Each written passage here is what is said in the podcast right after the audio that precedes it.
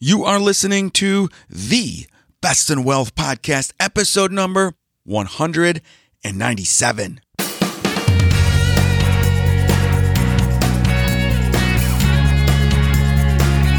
This is the Best in Wealth Podcast, a show for successful family stewards who want real answers about wealth and investing so we can feel secure about our family's future.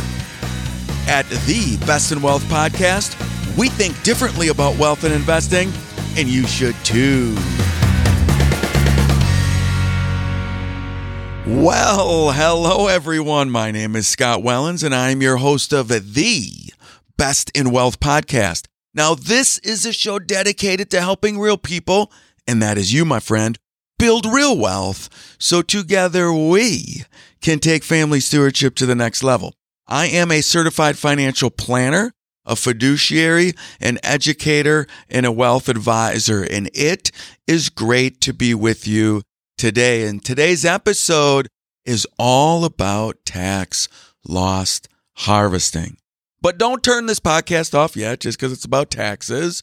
This is something you're going to want to listen to, particularly if you have a taxable account.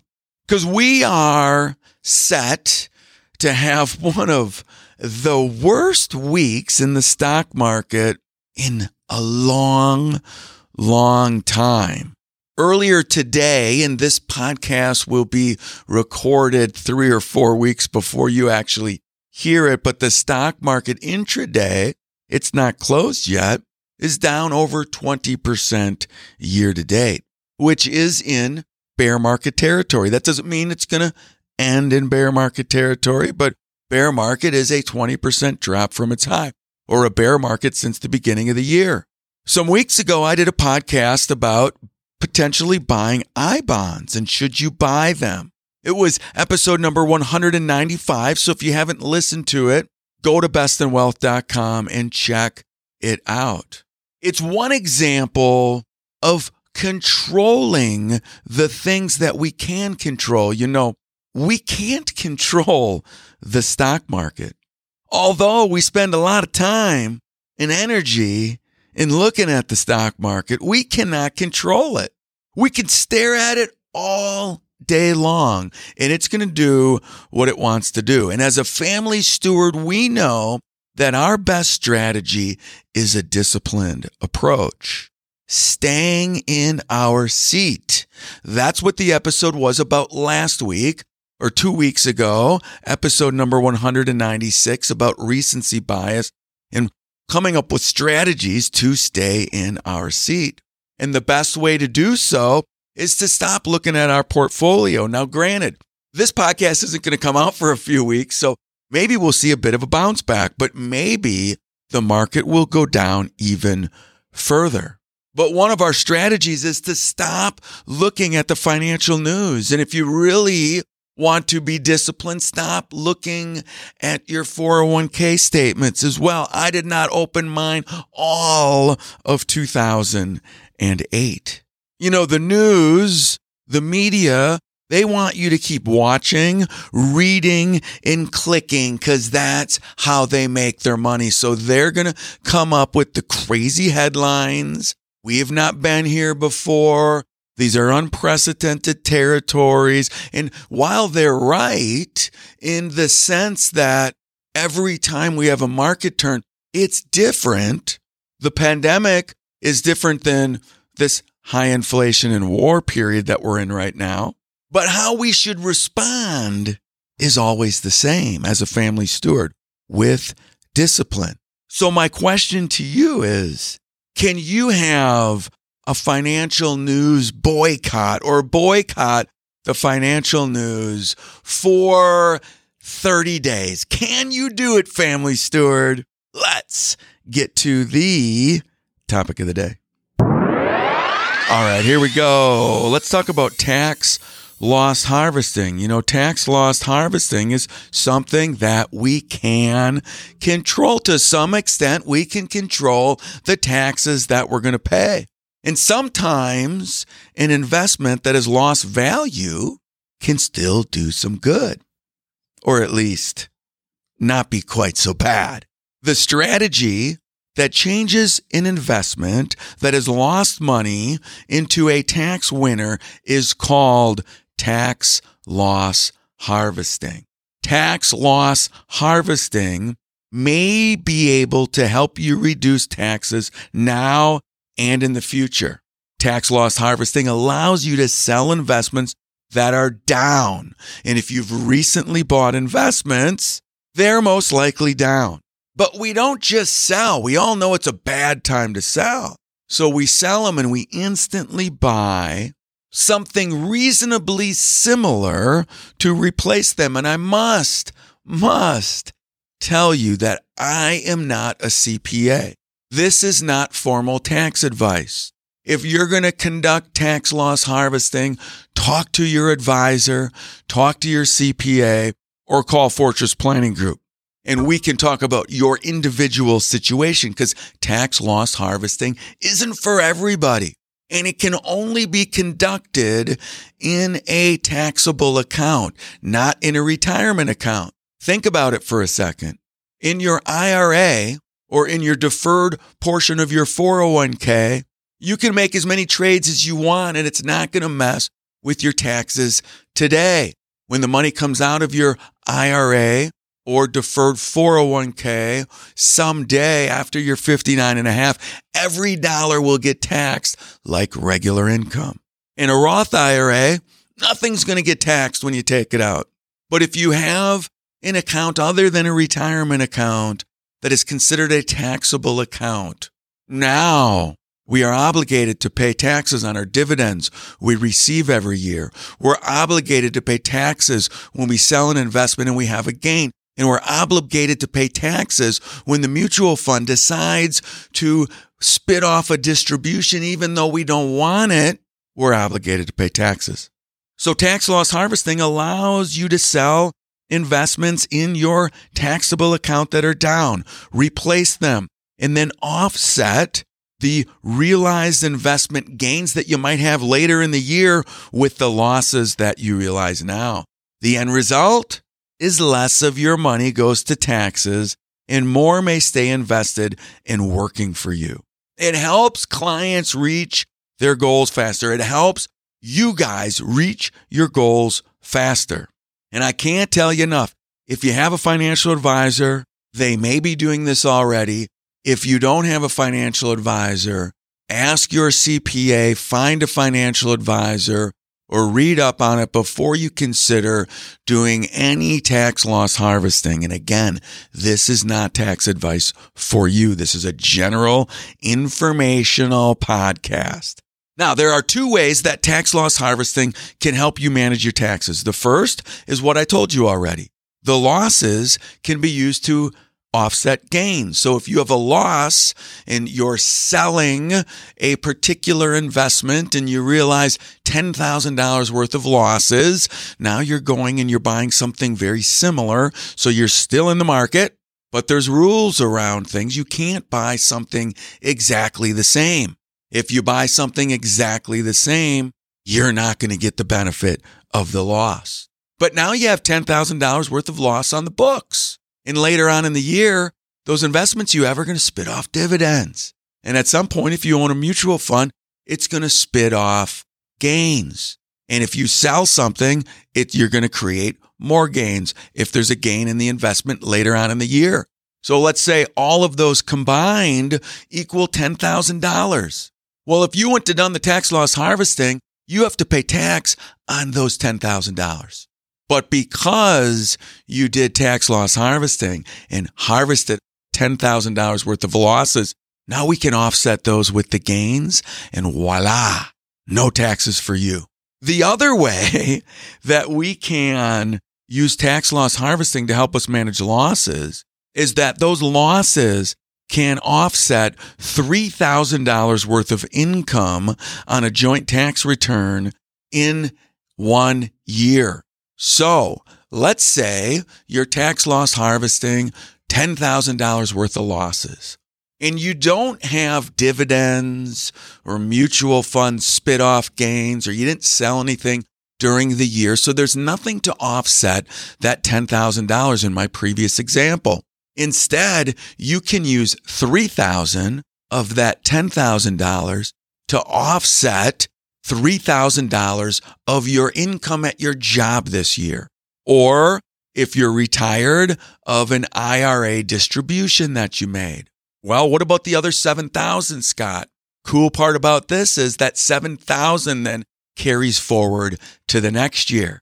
So if I'm doing this in two thousand twenty-two, I'm starting two thousand twenty-three with seven thousand dollars worth of losses that now I can use to offset gains or use another three thousand dollars to offset income. And at that point in time, I'd have another four thousand dollars for two thousand twenty-four. I'm telling you, friends, we need to control what we can control during times like these. Spend our time controlling the things that we can. Tax loss harvesting is complicated, but it can be done. And my example was only using ten grand. What if you have an account with hundreds and hundreds of thousands of dollars, and we can find a way to realize, and during tax loss harvesting, maybe one hundred thousand dollars. And we're not getting out of the stock market. We're buying something substantially the same. Maybe some stuff in the same sector. Maybe some stuff in the same asset class. But don't do this on your own if you don't know what you're doing. Do not consult your financial advisor.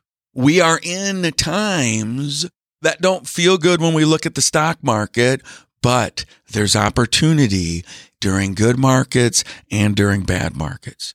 Now realize, though, that there are two different kinds of gains that you can have when you're selling investments. There's short-term gains and there's long-term gains. Short-term gains are losses that are realized from a sale of an investment that you have owned for one year or less. Long-term capital gains are losses that are realized after selling investments that you have held for more than one year. The key difference between a short-term and a long-term gain is the rate at which they are taxed. Short-term capital gains are taxed at your regular marginal tax rate as ordinary income. So short-term gains are taxed just like the money that you're making at your job or the money that's coming out of your I R A, taxed at regular income tax rates. And the top marginal federal tax rate this year is thirty-seven percent.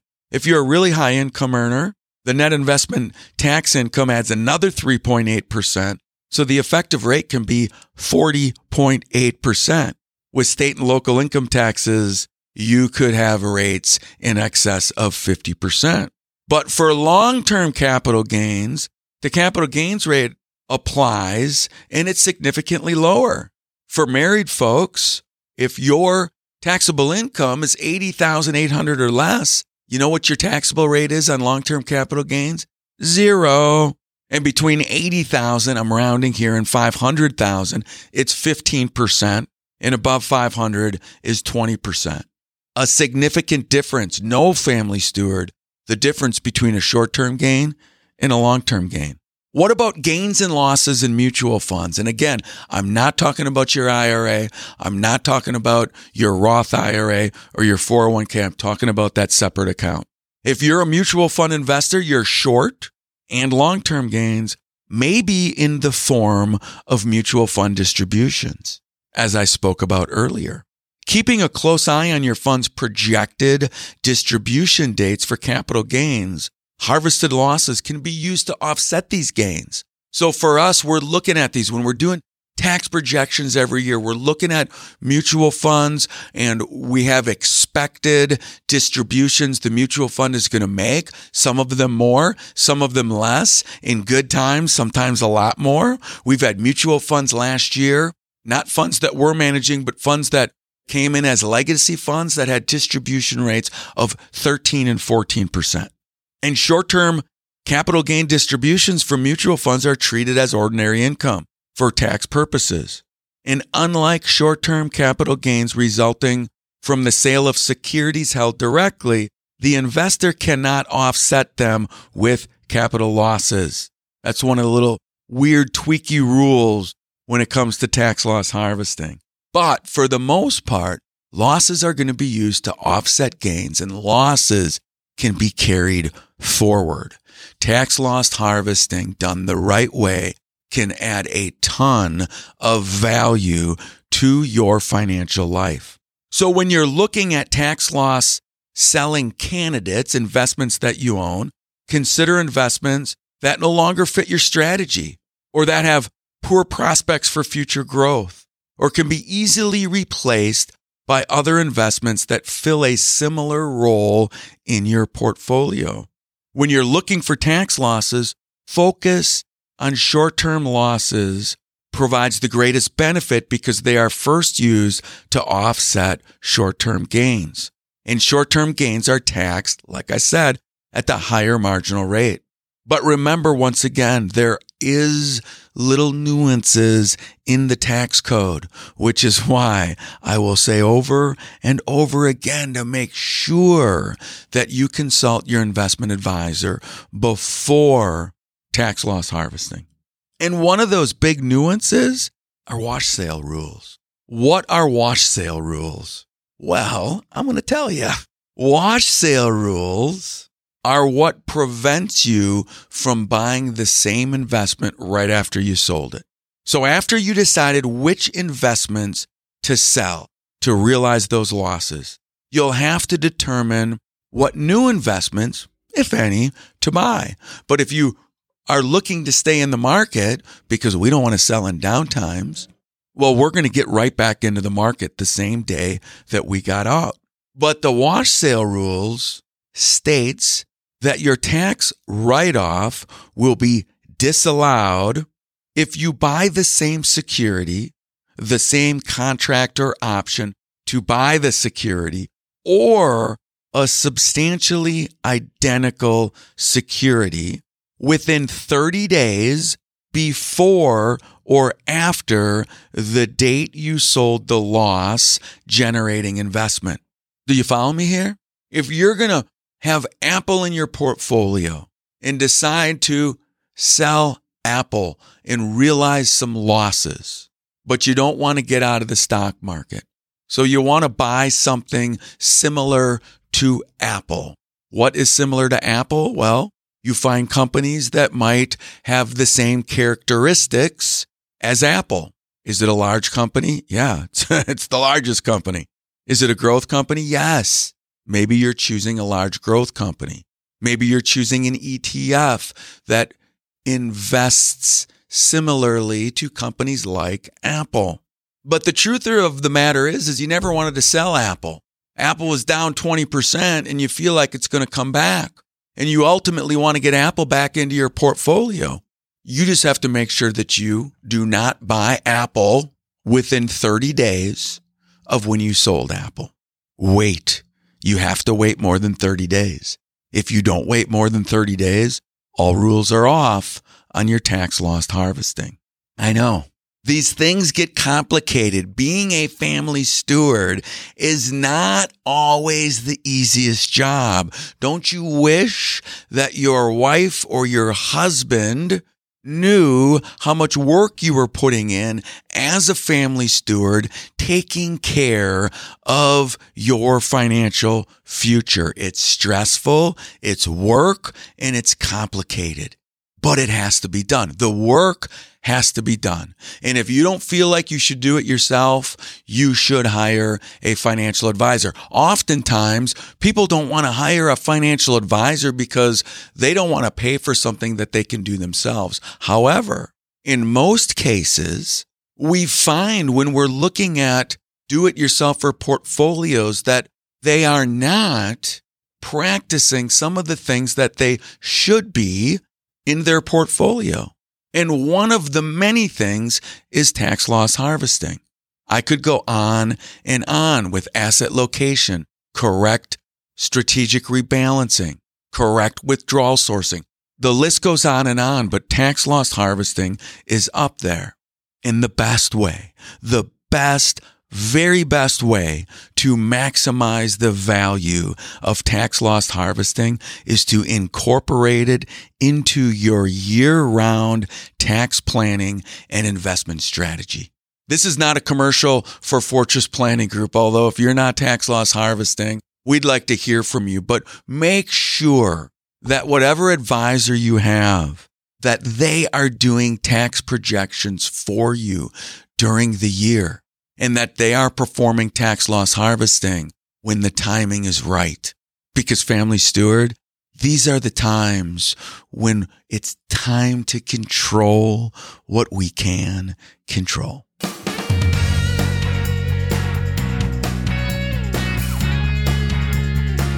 All right, let's talk about key takeaways from our very exciting, very fun, very awesome episode on tax loss harvesting. Number one, investment losses can help you reduce taxes by offsetting gains or income. That's good news for family stewards. Number two, even if you don't currently have any gains, there are benefits to harvesting losses now, since they can be used to offset income or future gains. Remember, family steward, we even if we're not going to use these losses this year, anything we don't use will carry over. And if you have more capital losses than gains, you may be able to use up to three thousand dollars a year to offset ordinary income tax on federal income taxes and carry over in future years, just as I addressed in point number two. And finally, control what you can control. What we've learned today is that we can, in some ways, control our taxes. And if we can, we must go for it. Just like we can control the expenses inside of our investments, we need to look at that.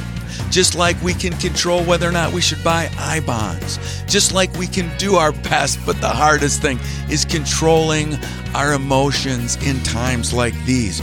But it always feels better, doesn't it, when you don't feel great about your investments and that you feel like, oh my gosh, I'm never going to be, I'm never going to be able to retire, or am I going to, I'm in retirement, am I going to have to go back to work? And so we stress and we worry about the things we can't control instead of the things we can. And one of those is tax loss harvesting.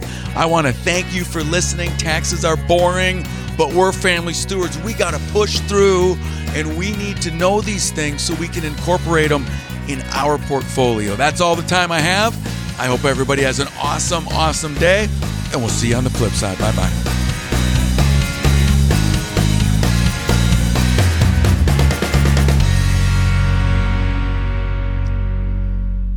The Best in Wealth podcast is hosted by Scott Wellens. Scott Wellens is the principal at Fortress Planning Group. Fortress Planning Group is a registered investment advisory firm regulated by the Securities Act of Wisconsin and in accordance and compliance with securities laws and regulations. Fortress Planning Group does not render or offer to render personalized investment or tax advice through the Best in Wealth podcast. The information provided is for informational purposes only and does not constitute financial, tax, investment, or legal advice.